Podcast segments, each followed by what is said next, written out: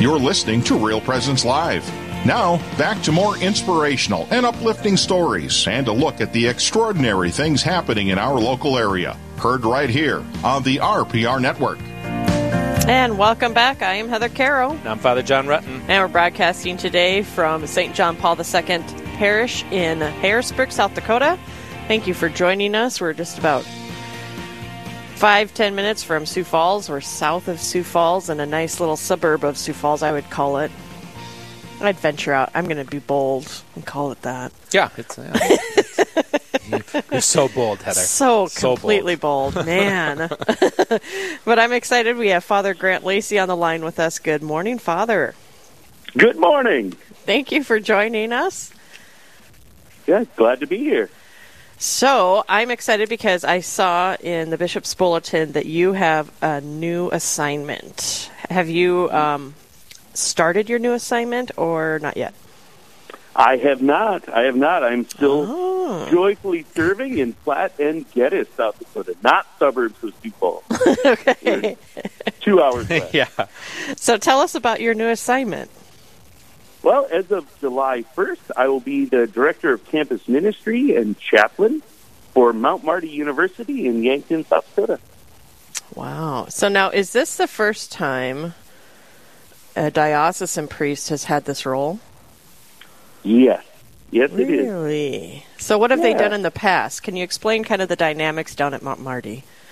So, Mount Marty is a Benedictine, uh, is a Benedictine university in association with the with the monastery there.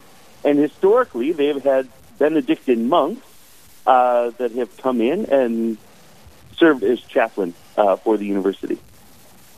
Okay. So, will you serve as a chaplain for the monastery also? Or is that? Yes, I will. Oh, ah, really? that'll be so that'll I'll, be I'll great. Kind of be, I'll be serving both communities. Well, that's interesting. On the hill. Yeah. That's interesting. So, Mount Marty University, there, your campus ministry, you don't have a Newman Center there, right? No, it's a Catholic institution, so we're so we right there it. in the in the student union. Okay. So, what yeah. kind of things are you looking forward to doing at Mount Marty? I'm looking forward to looking forward to interactions with the students, uh, offering the sacraments, and, and offering you know spiritual advice and counsel uh, to the young people there at the university.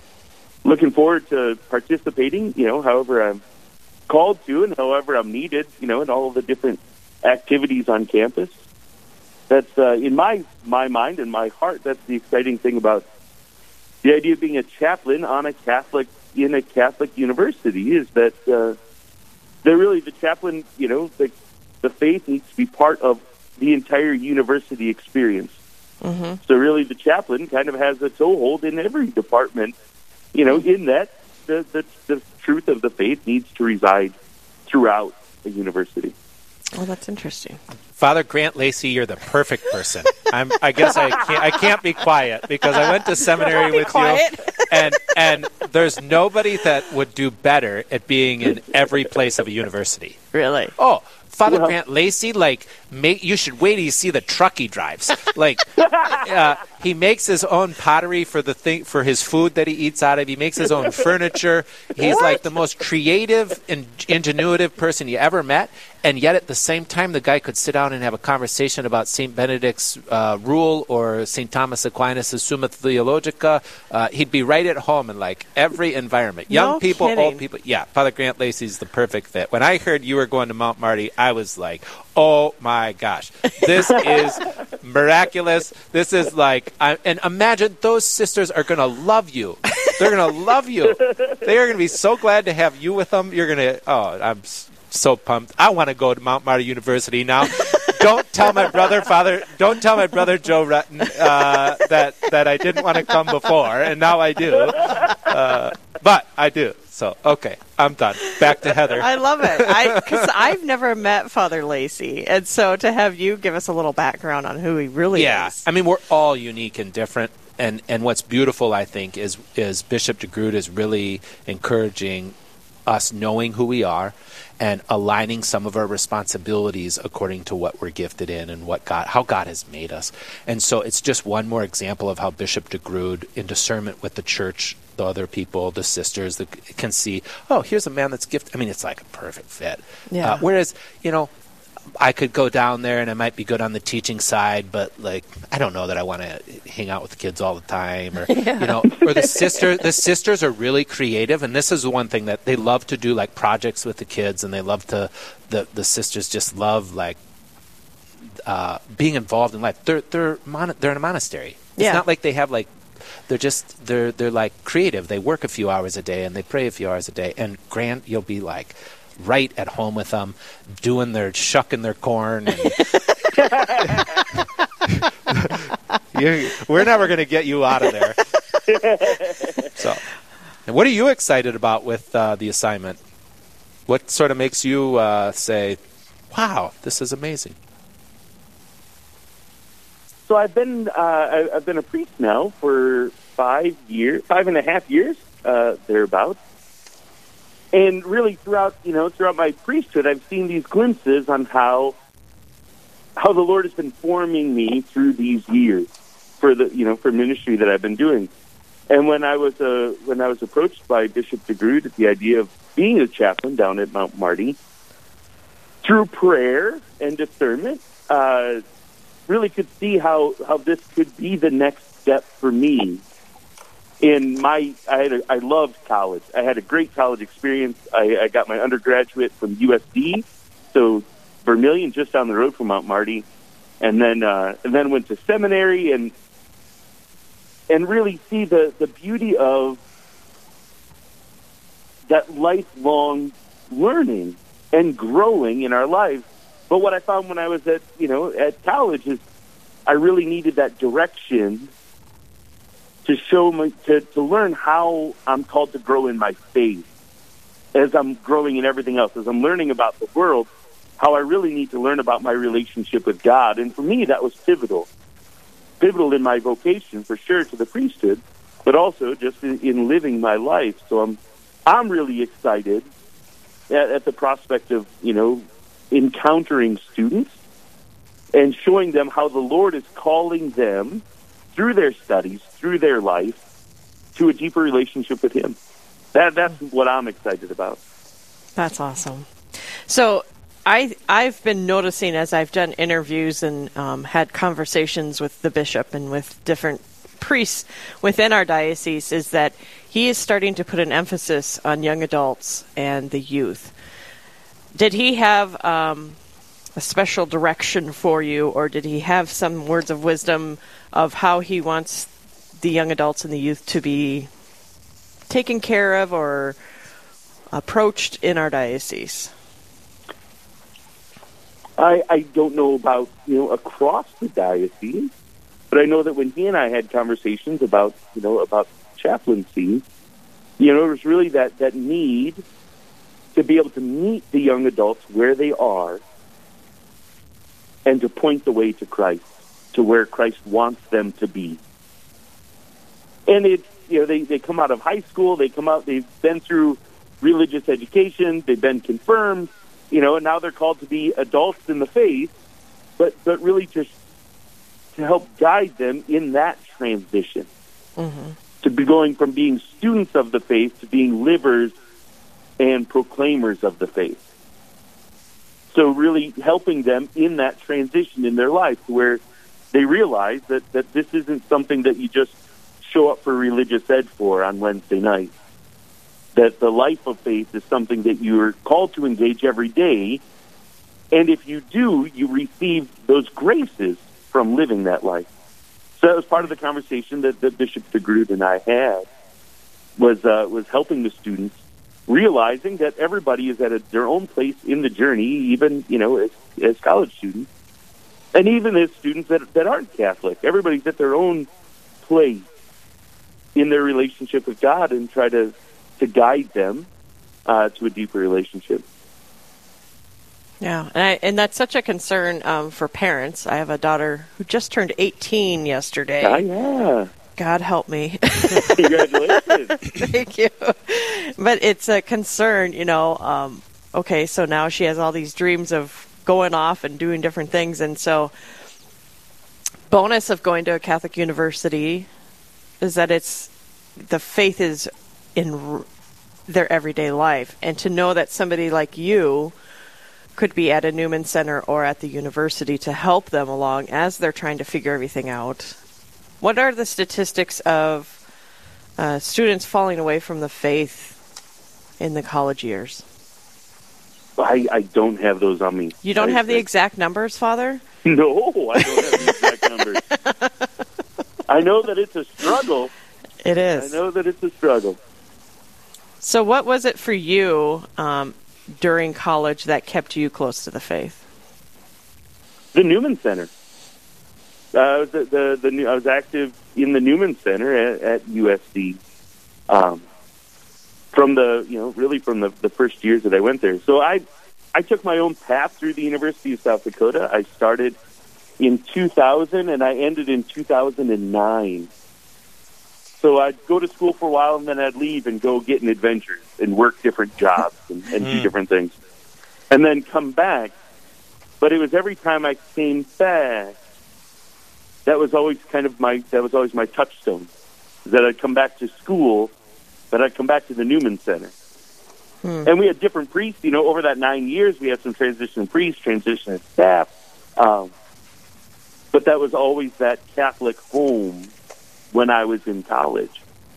And it was in my last year of last year of college after I had done all these things and I you know I tell, I always felt like I was looking for something more. I'd leave school because I was looking for something more and I'd go out and work and and I never felt quite satisfied. And then it was my last year at university that I that I talked to Father Scott Traynor and really discerned what the Lord was calling me to, not just what I thought would be a fun thing for me to do next. Mm-hmm. And it was only through that, that encounter, that relationship, through the Newman Center, that, that's really where it all came out. Um, so then, through prayer and discernment, I, I graduated in the spring of 2009, and I, I entered seminary uh, at St. Paul in the fall of 2009. It's just awesome. so it's, it's just an adventure. Every day is an adventure. You never It know is. what Lord's Can- going to call you. So when we were in seminary together, I had been in seminary a couple of years, and then got to St. Paul, and Father Lacey's there. Um, and I had I've said before I created sort of an environment with a few people that like like to look at life the way I did. Mm-hmm. So Father Grant was one of the places where I could go knock on his door, and you just knew something awesome would happen, you know, in a conversation. and I don't know what what made it all transpire, but. Uh, uh, would you tell the story maybe about the? I think this was you, the blessing of the bike. Were you I part of the blessing of the bike, or were you the second year of the blessing of the bike? No, no, I was in the first year, but I wasn't a deacon yet. oh, okay, okay, yeah. Can you tell the story of the blessing of the bike? And I think this will help you understand the kind of priest that we're going to have at Mount Marty. Which part of the story? Uh, when we did the blessing of the bike, and I and I used the uh, the Ethiopian. Oh yeah, yeah, yeah. So You- all right, all right. Do you want the, that whole part of the story? All right, Yeah, this is a yeah. great story. It's one of my favorites. So we had the blessings of the bike, and the blessing was uh, the Ethiopian eunuch, and that approach, you know, of take and read, and the, baptism, and, and all of this, it all came together with the blessings of the bikes, and and it's when I was in St. Paul at the seminary, I rode my bike a lot down along the river on, on the different bike paths. And it was within a couple of months after we did the blessing of the bike and we had the, the reading of the, the Ethiopian. And then I was out, I was getting ready for my day and I was planning going for a bike ride. went to Mass at noon. And the reading of the day was from that, was that same reading about the approach with the, with the Ethiopian eunuch and that encounter on the road. And then after Mass, I went for a bike ride and I was about I don't know, about a half an hour into my bike ride, and I was riding along the bike trail, and uh, and as I was pedaling along, I saw there was somebody behind me, and you know they kind of were gaining on me, and we're just pedaling along, and the guy rode up next to me, and I said hi, and, and we started to talk, and we talked and had this encounter, and we we rode together for about fifteen miles, talking about Jesus. He had questions about the faith. he wasn't Catholic, but he wanted to know more. So I had, I talked to him and I answered his questions, and and we had this beautiful conversation. And I got to the end, and it was my turn to, to cross the bridge to get back to seminary. And uh, and I said, "Well, how much farther are you going?" He said, "Well, he goes, we passed my turn off three miles ago." He's like, "I'm going to go back to where I was here," but he was just we were so engrossed in this conversation. It was really a beautiful encounter in the Holy Spirit, and to see the fullness and the fulfillment of it. It was it was a beautiful day. On a bike ride. Yep. The gospel. Yep. So you never know, you know, in the day to day life, how the Lord is going to call you to share that experience of Jesus Christ and to allow our day to day living to, to be a moment of encounter for ourselves and, and for the people around us. So I think Wow. that's the, the big part of a, the- a big part of living the, the, the Catholic faith. Yeah, and the striking thing about it is the importance of everything. Like Yeah. the blessing of the bike. And I think if I recall, Grant, uh, it was also with Andrew Brinkman. Oh Did yeah, we do the the blessing was with, the reason I was connected to it, I don't think was because of you, was it because of Andrew or somehow I don't it know was why. I was- Andrew, I think. It was Andrew had asked me to do it, and Andrew and Grant ride bikes together. Again, Yeah. a friend through a friend in a way. And so I did this blessing of the bike, and like the way pay attention to everything, and you see that there's something happening that I'm not planning. He didn't plan for that reading to be that day at mass. He didn't even plan for this blessing of the bike to mean anything Right. but that something happens and it corresponds to our heart and to reality in such a way that you say, "Is this you doing this, Lord? Like, how is this? This like corresponds so perfectly. Only the divine could have planned this. Absolutely. But Love it's it. like in life, it's norm. It's like riding a bike. It's like Yeah. out of this world. It's out of this world, Yeah. but it's actually in this world.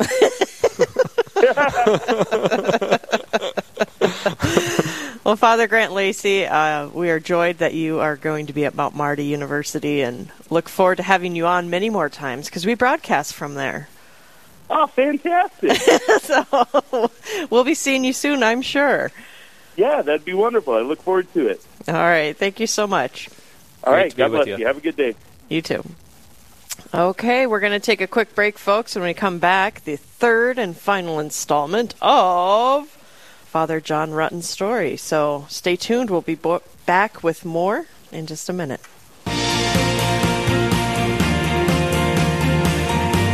Stay with us. There's more Real Presence Live to come on the Real Presence Radio Network.